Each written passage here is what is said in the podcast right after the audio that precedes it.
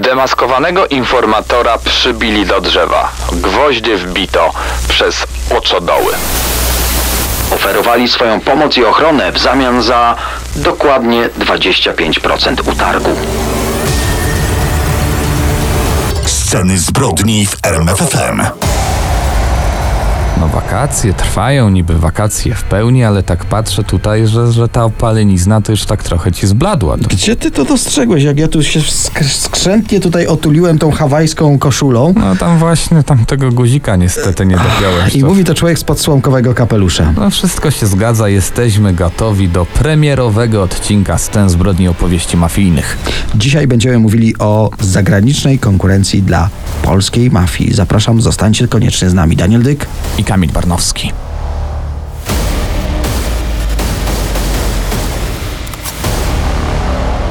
No właśnie w tym naszym wakacyjnym cyklu scen zbrodni opowiadaliśmy do tej pory głównie o polskiej mafii, ale przecież w latach 90.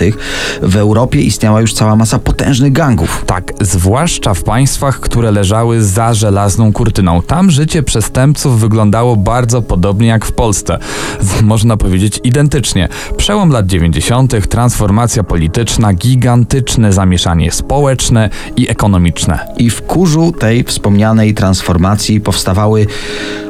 ogromne fortuny osób, które później decydowały nawet o losach politycznych nie tyle danego kraju, co wręcz danego regionu Europy. Ale to już zupełnie inna historia. Wtedy byli już szanowanymi biznesmenami albo szanowanymi politykami z gigantycznym zapleczem kontaktów, którzy ustalają swoje interesy w najdroższych restauracjach. Powiem wprost, musicie zostać z nami, bo dzisiaj w opowieściach mafijnych pojawią się takie konkurencje dla mafii polskiej jak mafia czeczeńska, która swoje liczne interesy miała w naszym kraju. Natomiast rozpoczniemy od jednej z największych organizacji przestępczych na świecie, jeśli w ogóle nie największej. Pochodząca z Rosji Sącewska brać już za chwilę w RMFFM. Czas na sącewską bratwę, czyli można też powiedzieć sącewską brać, bo dokładnie tak nazywa się ta organizacja. Według FBI największa mafia w Europie i Azji. Największa pod względem wpływów politycznych i oczywiście wpływów finansowych. A propos tych finansów, mam w rękach dane z 2017 roku. No i ta suma robi wrażenie. 8,5 miliarda dolarów. Tyle wynosi roczny dochód sącewskiej braci. Warto do- Roczny? Tak. Warto dodać, że zajmują pierwsze miejsce w tym rankingu finansowym, no pozostawiając daleko z tyłu kolumbijskie i meksykańskie kartele. To dla porównania y, kolumbijskie kartele tak znane to jest jakim przychód roczny? Około 4 miliardów dolarów. No to w takim razie mówimy niewątpliwie o naj, najbogatszej mafii świata. Opowiedzmy, jak to się wszystko zaczęło. W latach 80. pod moskiewską dzielnicę Solcewo zamieszkiwało no, wielu drobnych złodziei, handlarzy walut, jubilerów, standard po prostu ludzie, którzy przy władzy nie mogli się dorobić, próbowali to zrobić innymi metodami. Poza tym na dzielnicach trwała wtedy już wojna e, takich mniejszych organizacji, mniejszych gangów o panowanie nad tym terenem, bardzo atrakcyjnym. Ostatecznie zwycięzcami w tej krwawej rywalizacji zostali Siergiej Michajłow, pseudonim Michaś i Wiktor Awerin, pseudonim Avera. Dodajmy, byli zapaśnicy. Wokół nich gromadzili się przestępcy, którzy przejmowali całkowitą kontrolę nad tą okolicą.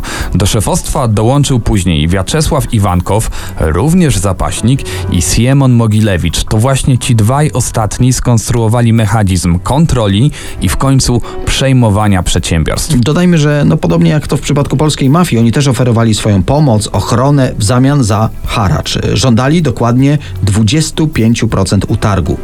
I tak na początku zaczynali od zwykłych sklepów, jakichś tam okolicznych bazarów. Ale szło im tak dobrze, że dzisiaj według różnych szacunków większość rosyjskich banków należy właśnie do nich. Przeznaczali gigantyczne pieniądze na łapówki, albo jak to oni nazywali, wszelkiego rodzaju darowizny, przysługi. W każdym razie dzięki temu byli całkowicie bezkarni. Do tego też mieli taki system rozszerzania grona osób, które no, mogłoby im pomóc w odpowiednim momencie, jeśli by ten e, kryzysowy moment nastał. Na przykład ufundowali jednej moskiewskiej cerkwi wieżę kościelną. I ta inwestycja bardzo szybko się zwróciła, bo w 1993 roku wspomniany już dzisiaj Michaś został zatrzymany przez rosyjski OMON. Do aresztu trafił za nielegalne posiadanie broni i tutaj pytanie, kto wstawił się za rosyjskim gangsterem? No sam biskup Moskwy i Siergiej Michajłow tego samego dnia wyszedł na wolność. Swój gigantyczny rozwój od dzielnicowego gangu do międzynarodowej organizacji zawdzięczają jednak Iwankowowi. To on zwerbował do organizacji byłych oficerów wywiadu KGB, no i się zaczęło. Oni przecież e, w nieoceniany sposób e, pomogli działać sącewskiej braci. Idealnie skroili przykrycie, do tego mieli kontakty właściwie na całym świecie. Jednak, mimo odpowiedniego kamuflażu, działali w taki sposób, że często było o nich głośno na całym świecie. Litwinienko. No właśnie, czy to oni stoją za morderstwem tego słynnego agenta? O tym już za moment w opowieściach mafijnych w RMFFM. Opowieści mafijne. Dzisiaj opowiadamy o konkurencji dla polskiej mafii. Czas na kontynuację historii sącewskiej braci, największej mafii w Rosji i prawdopodobnie najbogatszej na świecie. Przed chwilą opowiedzieliśmy, jak powstała. Myślę, że czas powiedzieć, jak mają się teraz y, właśnie ci gangsterzy. Aktualnie w swoich szeregach podobno skupiają 9 tysięcy członków. Sącewska Bratwa y, standardowo, jak inne duże organizacje przestępcze, specjalizuje się głównie w handlu bronią, narkotykami, ale także, y, i to na gigantyczną skalę, specjalizują się w praniu brudnych pieniędzy. To, jak bardzo zaawansowana jest organizacja, najlepiej opisuje fakt, że mają swoich przedstawicieli w ponad 50 krajach. Prowadzą interesy na całym świecie, ale najwięcej swojej uwagi kierują oczywiście w stronę USA i to wszystko tak naprawdę bardziej przypomina jakąś sieć wywiadowczą niż mafijne kontakty. Wspomniałeś o Stanach. Ja chciałbym wspomnieć o Hiszpanii. W 2003 roku, dokładnie w Alicante, miało odbyć się spotkanie najpotężniejszych gangsterów rosyjskich, tak zwany Klub 11. Mimo y, no, naprawdę zachowania środków ostrożności i ogromnej tajemnicy, policja hiszpańska w jakiś sposób dostała informację, że na ich ziemi ma dojść do takiego właśnie spotkania. Ale mimo wiarygodnych informacji nie zdecydowali się interweniować. Najprawdopodobniej informacje hiszpańskiej policji przekazał Aleksander Litwinienko. No i właśnie to jest jedna z wersji. E, obiecaliśmy wspomnieć o tym wątku. Są tacy, którzy łączą otrucie Litwinienki polonem. W 2006 roku chyba jedna z najgłośniejszych tego typu medialnie spraw na całym świecie. Łączą to właśnie z nieudanym spotkaniem klubu 11. Ile w tym prawdy? Tego nie dowiemy się prawdopodobnie nigdy. Ale według takiego oficjalnego śledztwa Anglików powody morderstwa tego byłego agenta służb rosyjskich są zupełnie inne, ale nimi się nie będziemy już dzisiaj zajmować. Wróćmy do sącewskiej braci. Wspominaliśmy o tym, że bardzo intensywnie działają w USA i osobą odpowiedzialną za dopilnowanie tego interesu w Stanach został wspomniany już Wiaczesław Iwankow. Zresztą on tak się wczuł mocno w swoją rolę, że zawarł nawet fikcyjne małżeństwo, żeby otrzymać obywatelstwo w Stanach. Jego praca jednak nie trwała długo, bo w 1997 roku został skazany za wymuszenie 6 milionów dolarów. Odsiedział w Stanach kilka lat, do Rosji wrócił w 2005 roku, gdy sytuacja wyglądała zupełnie inaczej niż 10 lat wcześniej. Wtedy, gdy wyjeżdżał. O wpływy coraz mocniej walczyło młodsze pokolenie. Siła sącewskiej bratwy malała, dlatego postanowił zawrzeć sojusz z ojcem chrzestnym, w ogóle y, ojcem chrzestnym rosyjskiej mafii, czyli dziadkiem Hasanem, żeby wykończyć młode wilki, no i zająć się po prostu odbudową tego mafijnego imperium. Udało mu się to tylko połowicznie. Nowa konkurencja rzeczywiście została unieszkodliwiona, jednak niecały rok później Iwankow został postrzelony i zmarł w wyniku poniesionych obrażeń. Warto też dodać, że sam Iwankow twierdził, że takimi prawdziwymi szefami mafii sącewskiej są przedstawiciele rosyjskich tajnych służb. Nasi słuchacze by nam nie wybaczyli, gdybym nie wspomniał jeszcze o bardzo ważnym wątku polskim. W 2003 roku Sącewska Brać wprowadziła do obrotu w naszym kraju 9 miliardów dolarów. Wszystkie te pieniądze pochodziły oczywiście z działalności przestępczej. Konkurencja dla polskiej mafii, czyli generalnie organizacje przestępcze po sąsiedzku, z sąsiedztwa naszego kraju. No i chciałbym też opowiedzieć o najważniejszej personie w kontekście mafii na terenie dawnego ZSRR, a tylko o nim wspomnieliśmy. Asłan Usojan, nazywany też dziadkiem Hasanem. Ojciec chrzestny rosyjskiej mafii. No nie do końca ojciec chrzestny, bo rosyjskim odpowiednikiem takiej właśnie pozycji był wor w zakonie. Zostać mógł nim tylko profesjonalny profesjonalny przestępca, posiadający odpowiedni autorytet, uwaga, kierujący się w życiu specjalnym kodeksem przestępczym. Ja słyszałem, że taki wor w zakonie mógł zostać koronowany też tylko i wyłącznie przez inną osobę posiadającą taki sam tytuł. I to gwarantowało elitarność tego towarzystwa. Na ciele takiego człowieka tatuowano specjalne wzory, specjalne tatuaże, zastrzeżone tylko dla wybrańców. Oprócz tego, wor w zakonie nie mógł być w przyszłości żołnierzem, z władzą, a też znalazłem taką informację, że kiedyś na początku XX wieku wor w zakonie nie mógł mieć nawet legalnej żony. Ale wróćmy do Asłana Usojana, z pochodzenia Gruzin, szef kaukaskich gangów początkowo, a później w szczytowym momencie kontrolował no, większą część gangów rosyjskich. Więcej, był mediatorem w wielu konfliktach, do niego przychodziło się z prośbą o poradę. To on uspokajał jakichś tam bardziej rzutkich, krewkich młodzieńców, dlatego użyłem tego, tej analogii do filmu Ojciec Chrzestny. Jednak jego pozycja nie gwarantowała mu nietykalności.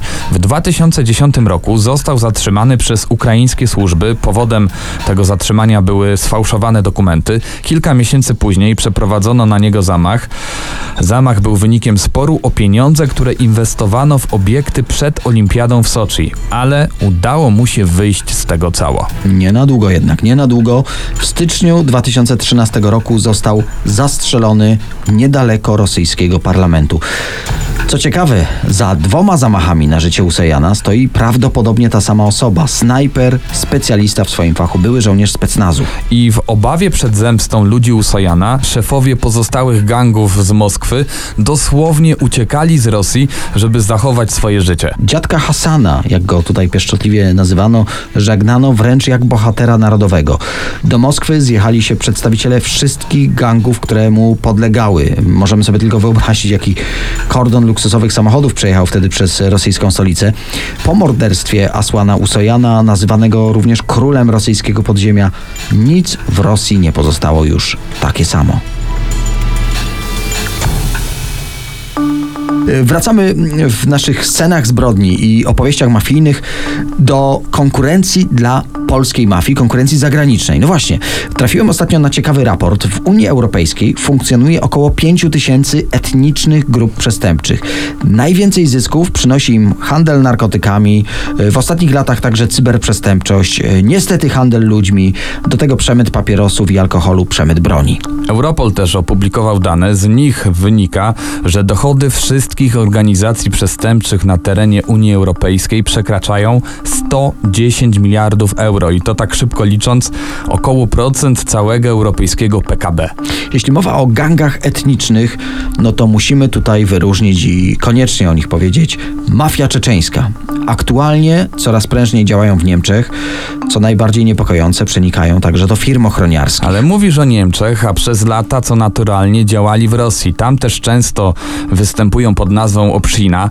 Generalnie gangi czeczeńskie są jednymi z najtrudniejszych do rozpracowania przez policję. Po pierwsze, hermetyczne środowisko narodowościowe i co chyba najważniejsze, bardzo silne więzi rodzinne i religijne. Dalej, nie da się do takiej organizacji podstawić jakiegoś informatora policji. No zdarzały się takie próby, ale wtyczka została bardzo szybko zlikwidowana, zresztą o tym dzisiaj też powiemy.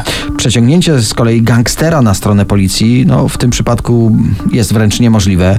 Są Czeczeni wybitnie lojalni wobec siebie. Kolejnym problemem dla organów ścigania są też islamscy fundamentaliści, którzy współpracują z państwem islamskim. Co ciekawe, struktura mafii czeczeńskiej jest absolutnie unikatowa. Zamiast jednego szefa, który trzyma w ręku całą organizację, tutaj istnieje Rada Starszych. I w takiej radzie zasiadają doświadczeni mafiozi, którzy wspólnie kierują tym biznesem. No właśnie, mimo tego, jaką wagę przywiązują do tradycji, co podkreślamy, ten etos służby Bogu, to odrzucenie ziemskich przyjemności, bardzo nienawidzą zresztą też rosyjskich gangsterów za ten ich sposób bycia, taki bardzo wystawny, to kapiące niemalże wszędzie złoto.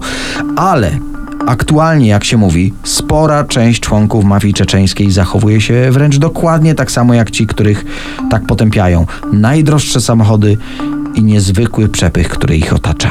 Ahmed, no właśnie, ciągnęliśmy losy, kto te, kto te nazwiska Daniel weźmie na przegrał. siebie. Ahmed Nkhajew, Mikołaj Sulejmanow i Sultan Daudow. To są w głównej mierze ojcowie, założyciele czeczeńskiej mafii, o której mówimy.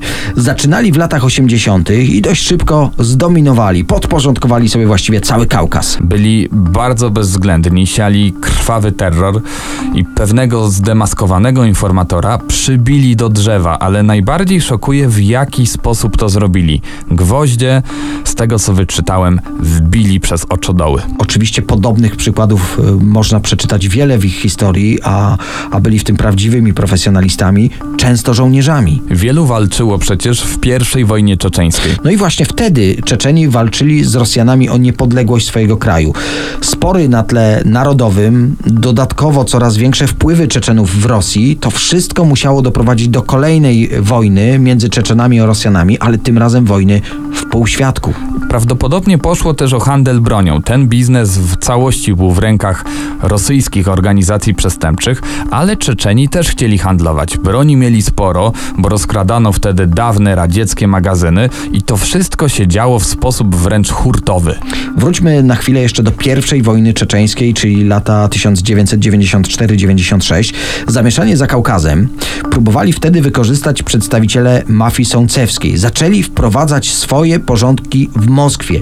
No ostatecznie y, Czeczeni, którzy tam mieli swoją działalność, musieli przenieść olbrzymią część swoich interesów na zachód, a więc trafili do Niemiec, do Włoch, ale również oczywiście do Polski. Wspominaliśmy o tym, że Czeczeni słynęli z bezwzględności. Przybijanie do drzewa, obcinanie dłoni, obcinanie wrogą głów. Ich zła sława była tak wielka, że za odpowiednią opłatą udostępniali różnym organizacjom swoją nazwę. Wtedy konkurenci gangu, który dzierżawił nazwę od Czeczenów, no wiedział, że musi trzymać się na baczności, że żartów z tymi chłopakami nie ma. No i trzeba też przyznać, że Czeczeni byli bardzo konsekwentni w egzekwowaniu swoich praw autorskich. Jeśli ktoś podszywał się pod nich bez ich wiedzy i zapłaty, wtedy czekała go pewna śmierć. Aktualnie podobno mafia czeczeńska nie ma już tak dużych wpływów w Rosji. Większość szefów organizacji zasiadających w Radzie Starszych została pozamykana w rosyjskich więzieniach. Myślę, że musimy jeszcze jedną rzecz podkreślić w przypadku Czeczenów. Oni ten swój taki gwałtowny, szybki i ogromny y, rozwój zawdzięczają inwestycji w kształcenie młodych członków organizacji, Y, czyli tych, którzy w przyszłości mieli przejąć władzę w mafii i legalizować jej interesy. Ci właśnie ludzie za pieniądze mafii czeczeńskiej studiowali na najlepszych uniwersytetach rosyjskich. Studiowali głównie prawo, bo jak uczy historia, prędzej czy później prawnik przyda się każdemu gangsterowi. Opowieści mafijne trwają w radiu RMFFM. Dzisiaj mówimy o konkurencji zagranicznej dla polskiej mafii. Do tej pory analizowaliśmy głównie mafię ze wschodu, rodem z ZSRR, ale teraz czas na przestępczość zorganizowaną na południu od naszego kraju, czyli na Słowacji. A więc Słowacja, malowniczy kraj z pięknymi górami, w którym... Wiedziałem, że jako fan wycieczek rowerowych po tamtejszych górach y, powiesz o tym y, naszym słuchaczom. No ale to przecież wszystko prawda. Absolutnie tak. I w tym pięknym miejscu osiedliła się włoska mafia nazwie Drangheta. Wielu z naszych słuchaczy zna sprawę morderstwa Jana Kuciaka, słowackiego dziennikarza śledczego, który badał wpływ mafiozów właśnie wśród słowackiej elity i najprawdopodobniej z tego powodu stracił życie on i jego dziewczyna. Drangheta wywodzi się z Kalabrii, aktualnie jest najpotężniejszą włoską mafią. E, Znana jest głównie z porwań bogatych osobistości dla okupu. Swoją potęgę zawdzięczają e, narkotykom. Włoska policja przejęła, pamiętam, ich łódź podwodną, którą przemycali, wyobraźcie sobie, kokainę z Kolumbii, łodzią podwodną. A obecni są, jeśli chodzi o działalność, w Niemczech, Szwajcarii, Słowacji, w Bułgarii, w Rumunii także. Warto też dodać, że jak wiele zachodnich organizacji przestępczych, Drangheta zaczęła inwestować pieniądze w przedsiębiorstwa zajmujące się składowaniem śmieci. a w rzeczywistości wywożą te śmieci gdzie popadnie, między innymi do Europy Wschodniej. Natomiast ta włoska mafia może dzięki temu y, przedsiębiorczemu interesowi ukrywać różnego rodzaju radioaktywne odpady. Ale wróćmy do tej Słowacji, o której zaczęliśmy. Drangheta, ukrywając się pod różnymi przykrywkami, była tam bardzo aktywna, głównie w sektorze rolniczym i energii alternatywnej. Działali w typowy dla siebie sposób, zawierali i zacieśniali relacje z lokalnymi politykami i urzędnikami. Zacieśnianie relacji. Bardzo ciekawy synonim dla łapownictwa, y, muszę przyznać, gratuluję. Ale wracając do Jana Kuciaka, mm, w swoim ostatnim artykule opisał działalność włoskiej mafii u naszych sąsiadów. Dodatkowo wykazał, że w bliskim otoczeniu ówczesnego premiera działają ludzie współpracujący z Drangettą. Dodajmy, że po śmierci dziennikarza przez Słowację przetoczyła się fala antyrządowych protestów. Finalnie premier Słowacji podał się do dymisji. I co wiemy dzisiaj o tej sprawie? Głównym oskarżonym o zorganizowanie tego zabójstwa jest biznesmen Marian Koczner, główny bohater tekstów Kuciaka. W jego telefonie znaleziono m.in. zapisy ze spotkań, wyciągi bankowe, zlecenie na śledzenie Kuciaka.